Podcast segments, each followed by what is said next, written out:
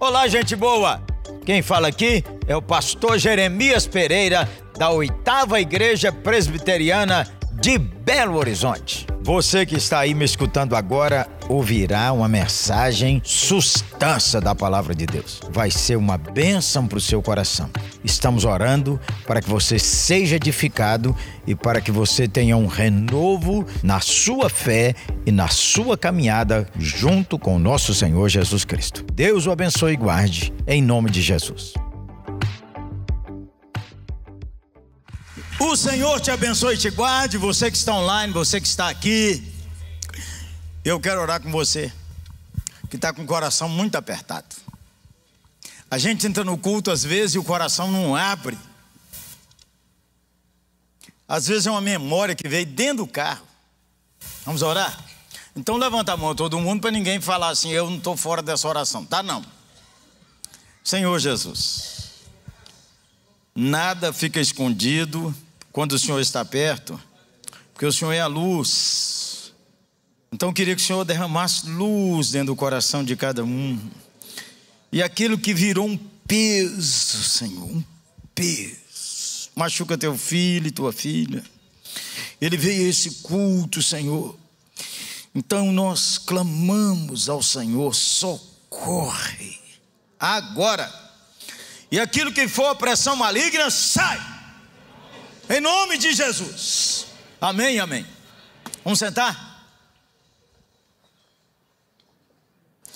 Deus deseja mudar a sua vida. Olhe para Deus.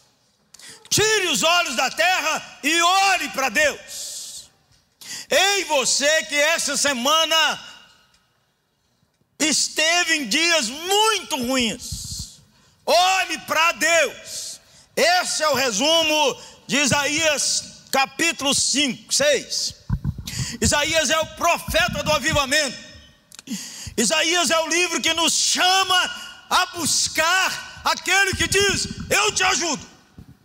Aquele que diz: Quando você passar pelo fogo, não vai queimar. E quando você passar pelas águas, não vai afundar, porque eu te ajudo. Ei, olhe para Deus. Não, não dou conta. Deus dá conta. Olhe para Deus. Então Isaías começa narrando a experiência mais poderosa que uma pessoa pode ter, que é ter um encontro com Deus. Isaías começa dizendo assim: no ano da morte do rei Uzias, eu vi o Senhor sobre um alto e sublime, assentado sobre um alto e sublime trono, e as abas de suas vestes enchiam o templo. No pior dia da sua vida, olhar para Deus. No pior dia da sua vida, procurar a Deus. Isaías foi ao templo e viu que nessa noite você online e você presente, você tem uma revelação no seu coração de quem é o Senhor Jesus. Seguimos. Serafins estavam por cima dele, cada um tinha seis asas, com duas cobria o rosto, com duas cobria os pés e com duas voava. Um ser espiritual que não conseguimos desenhar. Muita gente diz que queria ver um anjo. Se eu visse um anjo, eu acreditava em Deus e clamavam uns aos outros, dizendo: Santo, Santo, Santo é o Senhor dos Exércitos. Toda a terra está cheia da sua glória. Ei, abre os seus olhos. Toda a terra resplandece a glória de Deus. Tudo. Ei, você que não teve o um encontro com Cristo, ou você que teve o um encontro com Cristo, mas seu, seu discipulado caiu. Então você olha a vida e diz: Isso aqui está uma. Isso aqui está um caos. Isso aqui não tem jeito, isso aqui não tem conserto, pois os anjos do Senhor dizem: a terra está cheia da glória de Deus.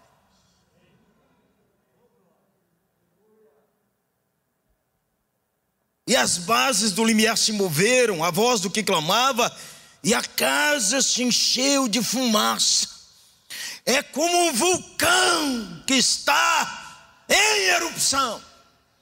Quando a presença de Deus está, é como se um vulcão elevasse. Isaías segue dizendo: Então eu disse, ai de mim, estou perdido, porque sou homem de lábios impuros, habito no meio de um povo de impuros lábios, e meus olhos viram o Rei dos Exércitos. Então dos serafins voou para mim, trazendo na mão uma brasa viva que tirou do altar com a tenaz e tocou minha boca. Deus quer tratar o pecado que te derrota, e no caso de Isaías, era a boca. Era a boca. Deus vai no ponto certo. Deus quer te achar aí onde você justifica seu pecado. Deus quer te achar hoje aí Com a brasa tocou a minha boca e disse: Deus, lá tua iniquidade foi, foi perdoada, tua iniquidade tirada, perdoado o teu pecado. Depois ouvi a voz do Senhor que dizia: Ei, a quem enviarei? E quem há de por nós? Disse eu: Eis-me aqui, eis-me aqui. O apelo de Deus é: cadê você? Cadê você?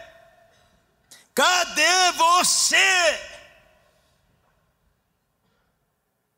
Que, que situação é essa que nos faz pensar que Deus diz: Eu quero você?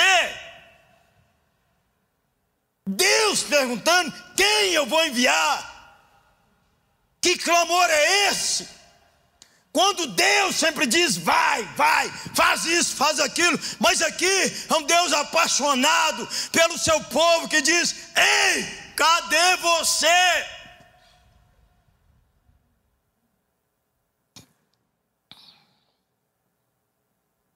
Então eu disse: Eis-me aqui, envia-me. Então disse ele: Vai e diz a esse povo: Ouvi, ouvi e não entendais Vede, vede, não percebeis. Ei, você que ouve, ouve, não muda. Ei, você que escuta, escuta e não sai do lugar. Ei, você que há anos anda no mesmo pecado, é com você.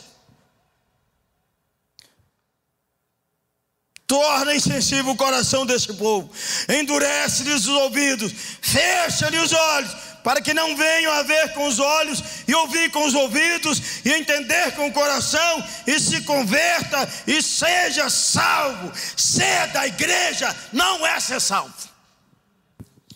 Vir ao culto é bom, para nós é tudo bom, ainda mais nós, os pastores. Pregar para o banco vazio, já preguei, gente boa, é brutal.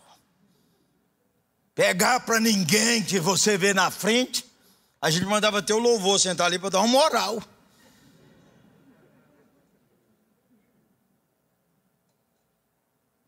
Você precisa se converter, você precisa largar essa vida de pecado, você precisa largar essa vida que justifica andar sem Deus. É hoje.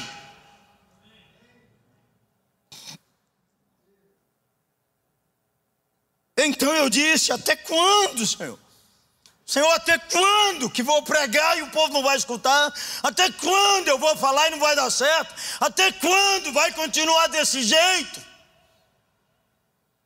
Ele respondeu: Até que sejam desoladas as cidades, e fiquem sem habitantes as casas, fiquem sem moradores, e a terra seja assolada, e o Senhor afaste dela os homens, e no meio da terra seja grande o desamparo, mas ainda que ficar décima parte, ela tornará a ser destruída, como terebinto e como carvalho, dos quais depois de derribado, acorde, ainda fica o toco Assim, a santa semente é o toque em você, cuja fé, cuja paixão por Deus ficou só uma chamazinha. Ei, você é hoje. É hoje. É só uma chama, mas Deus vai acender de novo. Que texto é esse? Eu não sei como é que você imagina Isaías. Eu acho que Isaías era assim, mais ou menos uns 10 anos mais novo que eu, cabelo maior, mas ele tinha um olhar assim que parecia espantado. desesperado. Sabe quando o cara assim é meio tantã? Isaías. Sabe por quê? Porque ele viu o Senhor. Ninguém que encontra Deus fica do mesmo jeito. Que experiência marcante foi essa? Deus mandou ele andar nu. A interpretação é complexa. Diz que ele tirou a roupa do profeta. Outro intérprete diz que ele andou pelado três anos. Mas ele se andou mesmo se a interpretação é essa, é porque ele viu o Senhor. E quem vê o Senhor, obedece o Senhor. E quem vê o Senhor, abandona a vida de pecado. E quem não abandona a vida de pecado, é porque nunca viu o Senhor.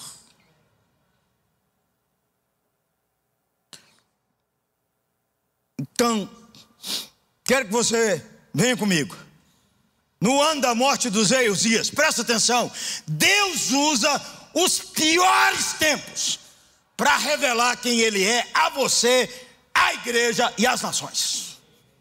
Os tempos sempre foram difíceis, nunca o tempo foi fácil, mas há épocas que Deus aperta, há época que Deus arrocha, e essa nossa geração tem sido arrochada pela pandemia. Isaías foi arrochado porque o reino de prosperidade chegou ao fim, porque o rei morreu, e agora, Israel? Quando você estuda Isaías, e eu recomendo que você leia Isaías. Recomendei a equipe pastoral que tirasse umas três horas para ler de uma sentada. Porque quando você lê Isaías, não tem jeito de você não querer o avivamento. Você não vai entender um punhado de coisa a princípio, eu também não.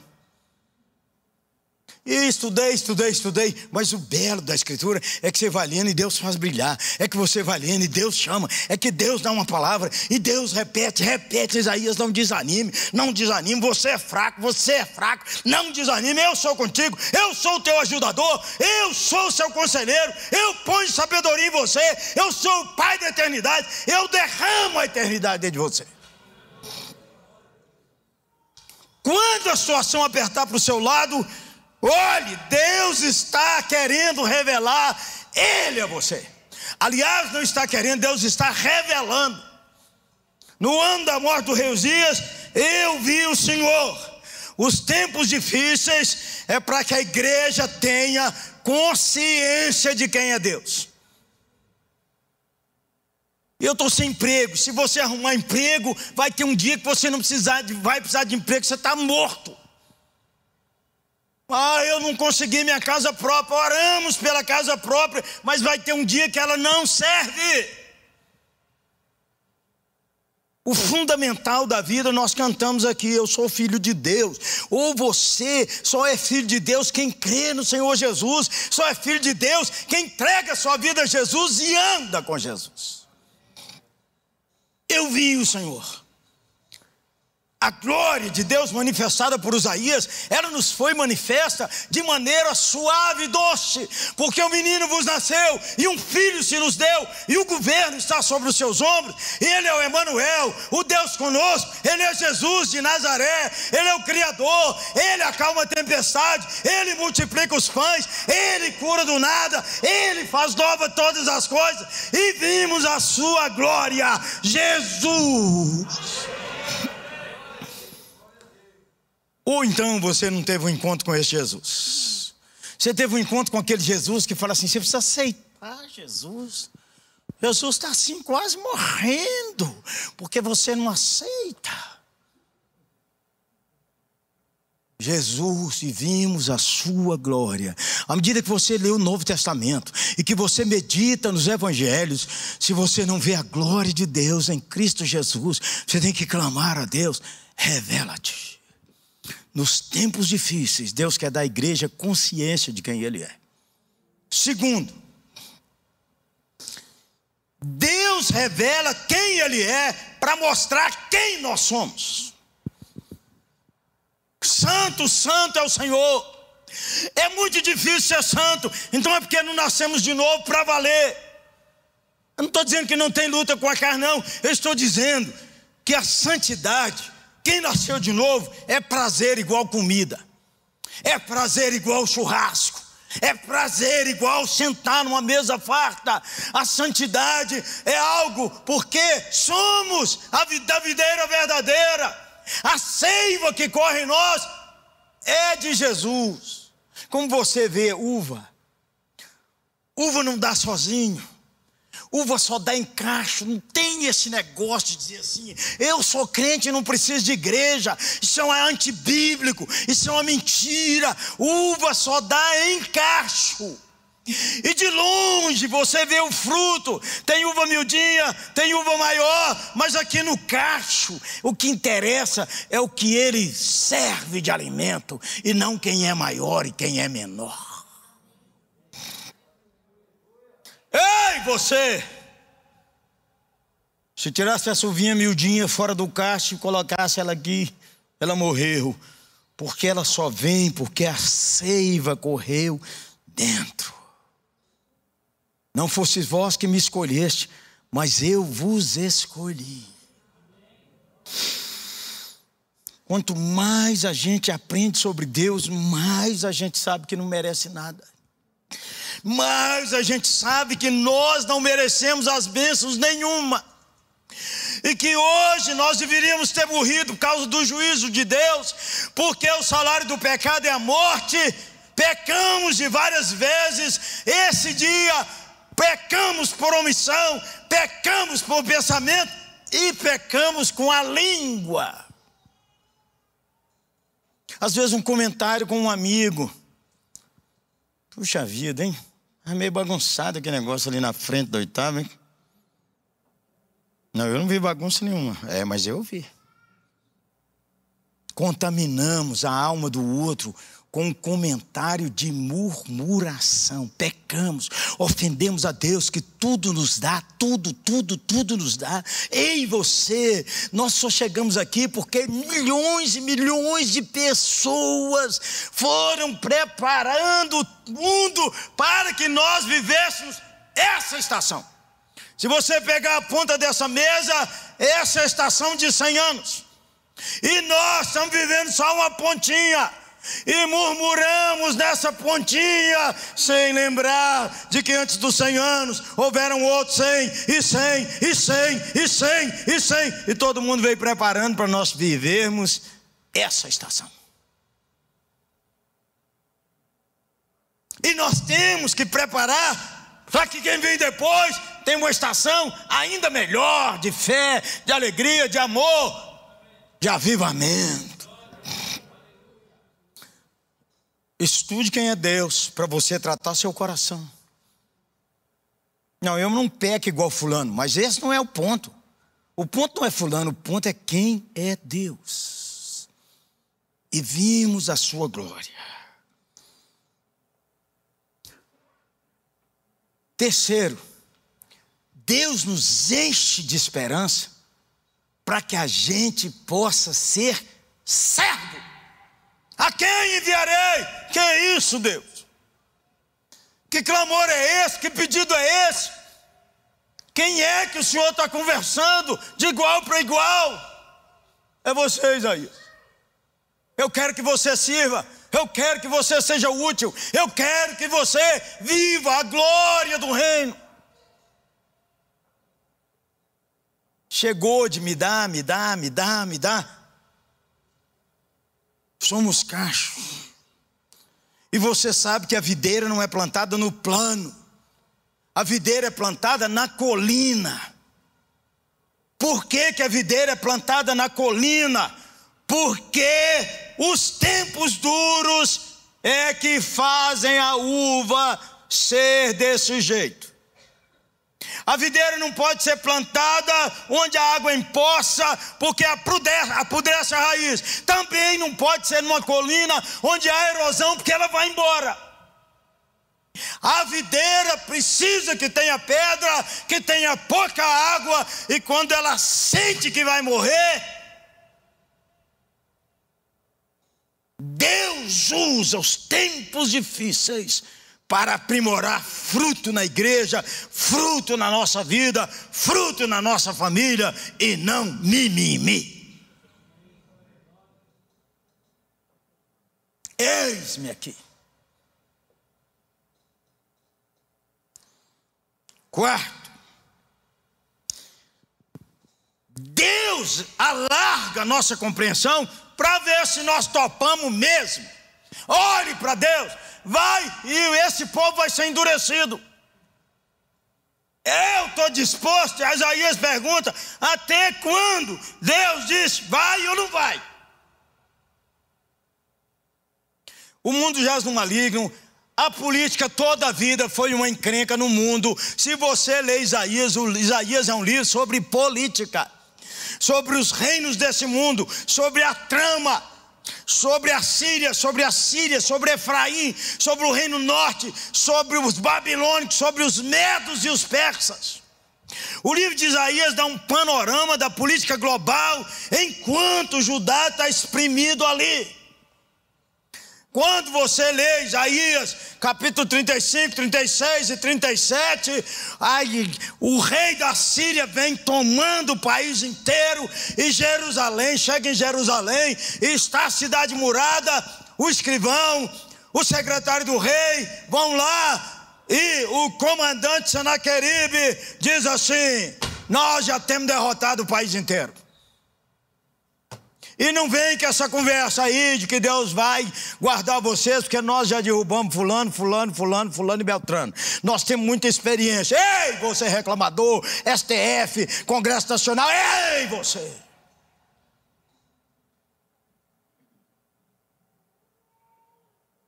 E o representante do rei disse: fala em aramaico.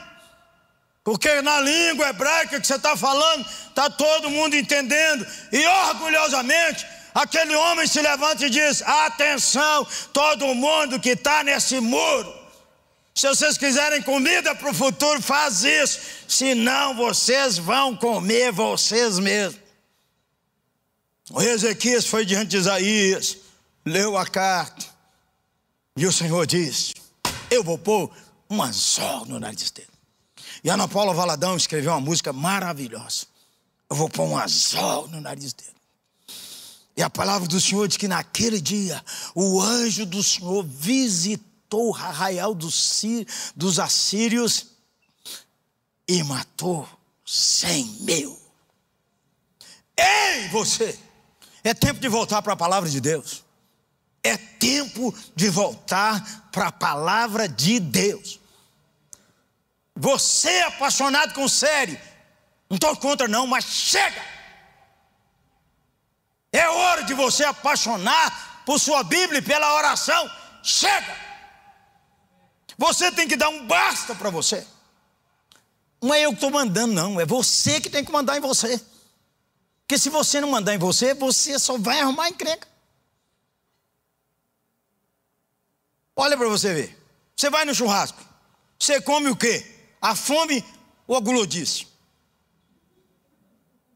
E se você pagar o churrasco, você come o quanto você pagou.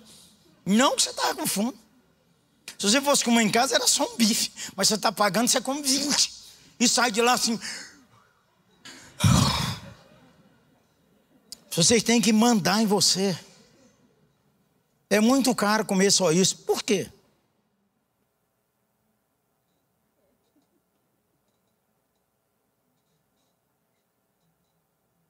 Eu falei isso com os amigos, não me leva no churrasco não, porque eu não estou comendo essas coisas, ainda mais uma hora dessa da noite. Ele disse que você quer comer, eu quero comer pouco, então vai no churrasco e come tanto que você quer, acabou, nós mesmos vamos pagar.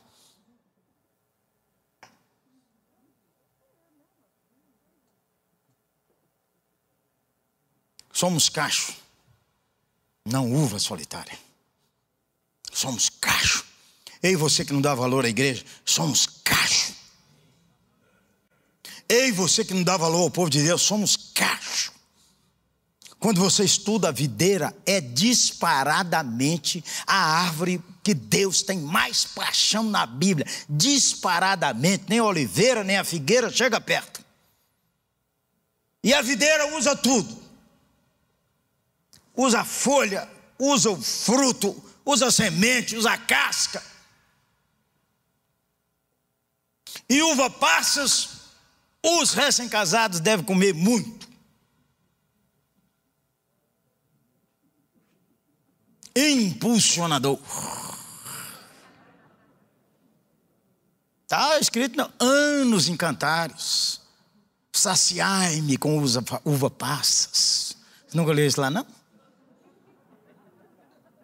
É Bíblia, gente, a vida inteira.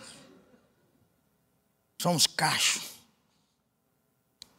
E quem corre aqui dentro, ligado à videira, é a vida do Senhor Jesus. Se você falar com Deus, me faz apaixonar pela santidade. É fácil apaixonar pelo pecado, porque ele está aí dentro de você. Mas se você nasceu de novo, e você começar a buscar o Senhor, e começar a falar com Deus, e resolver que isso é para valer, o fruto não é o quanto de reunião você participa na igreja.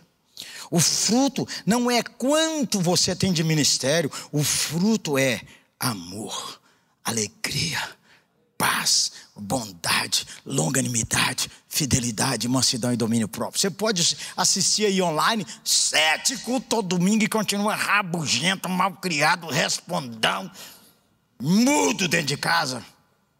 Essa encrenca ambulante. Quantos cultos? Sete. Não foi mudado em nada porque o fruto não é esse. O fruto é a vida trabalha igual um condenado no ministério, trata mal as pessoas, responde às pessoas, é aborrecido, é fofoqueiro ou fofoqueira com sua turma. Não tem o fruto.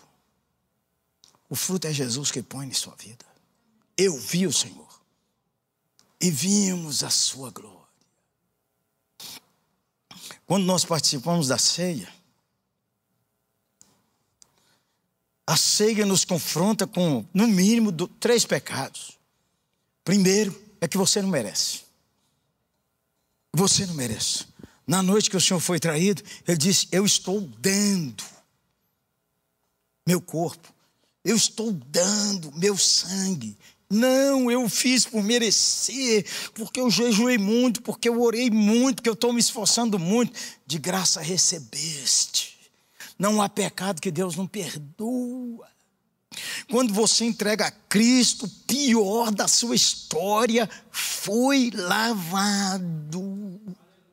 As pessoas podem não esquecer, mas Deus considera lavado. E se alguém se levantar e dizer, você era assim, mas era mesmo, caiu três, quem vai depois? Não vou pisar em cima. Eu sei porque uma mulher pôs a mão na cabeça assim, meu Deus, esse homem.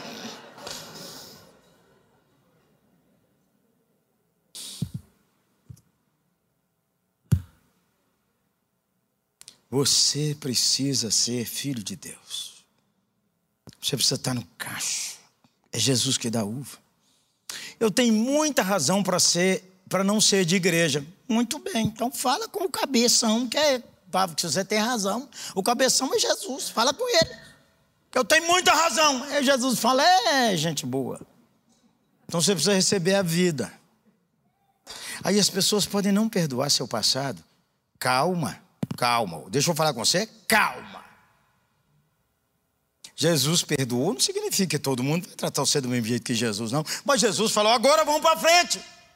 E não é para brigar com todo mundo que arrocha a sua orelha, não. E não é para brigar com todo mundo que dá umas batidas em você, não. As batidas é para melhorar o fruto. Não tem água, a videira começa a sugar tudo. Dá uma chuvinha, a videira puxa tudo. A enxurrada está correndo, ela firma ali. Meu pai é o agricultor.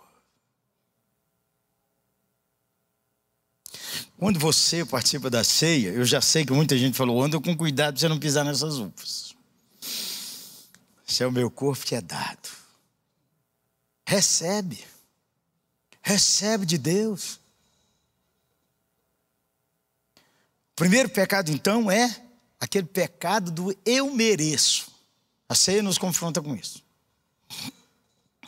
O segundo pecado que a ceia nos confronta é eu sou assim porque Fulano fez assim comigo.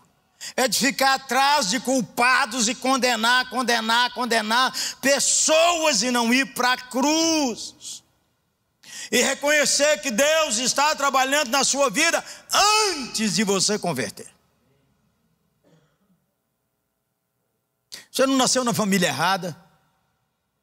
Você não tem altura errada. Você tem o corpo errado por comer muito. Aleluia.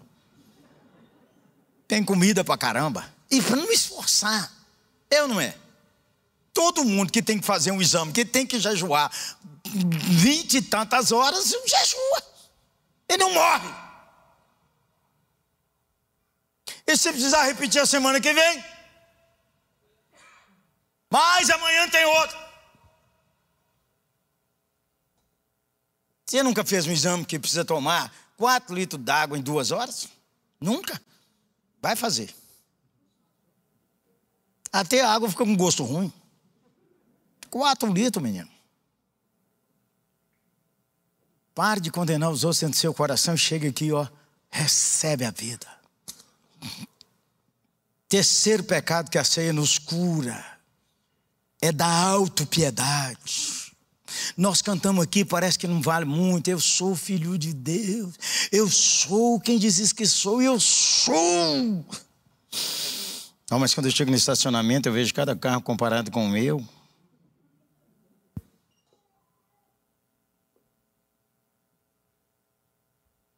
Aí você e eu voltamos para o discipulado de Cristo. Eu quero fruto. Eu quero fruto. Fruto só dá no cacho, não esqueça. O Senhor não diz assim: vós sois minhas laranjeiras, ou minhas romãs. Aqui o Senhor diz, João 15, a videira. Só no cacho.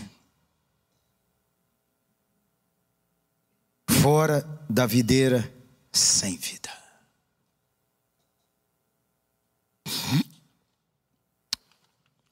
Na noite que o Senhor foi traído, ele apaixonadamente diz assim: Estou dando porque amo vocês. Ninguém toma.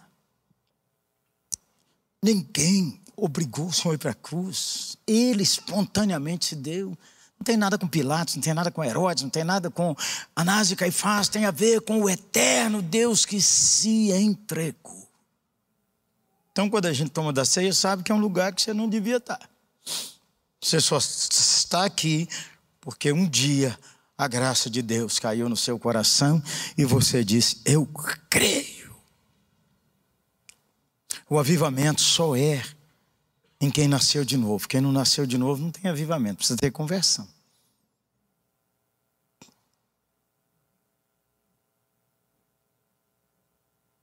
Tomai e comei disse o amado Salvador: quando eu tomo o pão e bebo do cálice, eu estou dizendo assim: como que o Senhor se importa comigo e continua perguntando: a quem enviarei?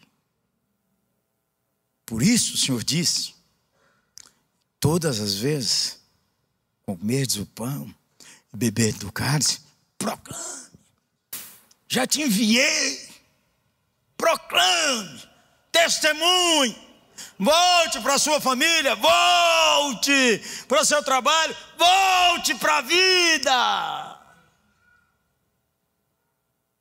Trate bem todo mundo. Anuncie com doçura todo mundo.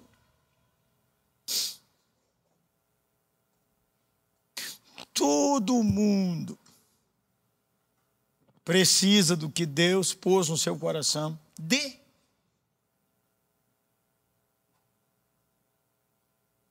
O fruto está aí: amor, alegria, paz, bondade, longanimidade, fidelidade, mansidão, domínio próprio. O fruto está aí. Esse é o fruto. O fruto não é se a igreja tem um prédio desse, daquele, daquele outro, daquele outro, o orçamento é esse, aquele, tem isso, tem. Nada. Isso é tudo perfumaria. Fruto.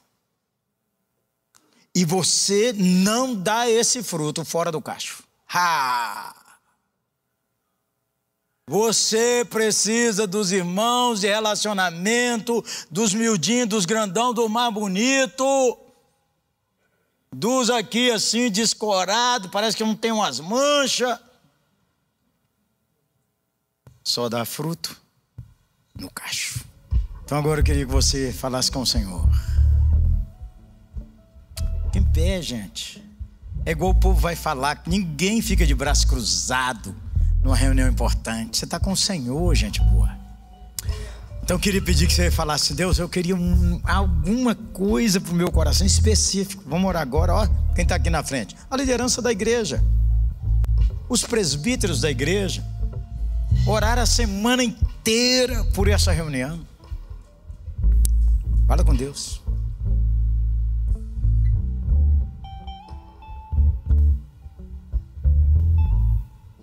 Senhor Jesus, revela a cada um, eu vi o Senhor.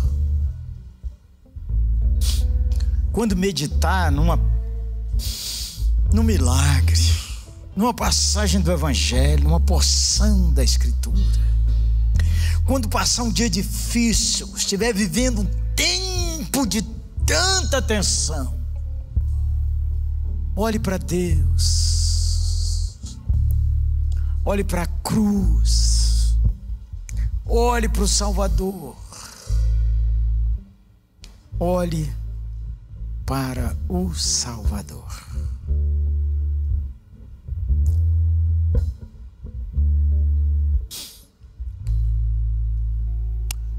Senhor, suavemente eu clamo ao Senhor, para o Senhor sussurrar no coração de cada um. Dá ele convicção de que é filho e filha de Deus.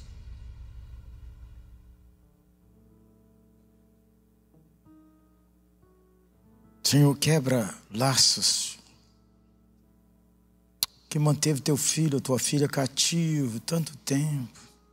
Às vezes é um pensamento, Senhor às vezes é uma rejeição, às vezes é um conflito que houve na família que não consegue conectar de novo. Às vezes é uma saudade que não sara. Às vezes é uma enfermidade que tira a tranquilidade do homem ou da mulher.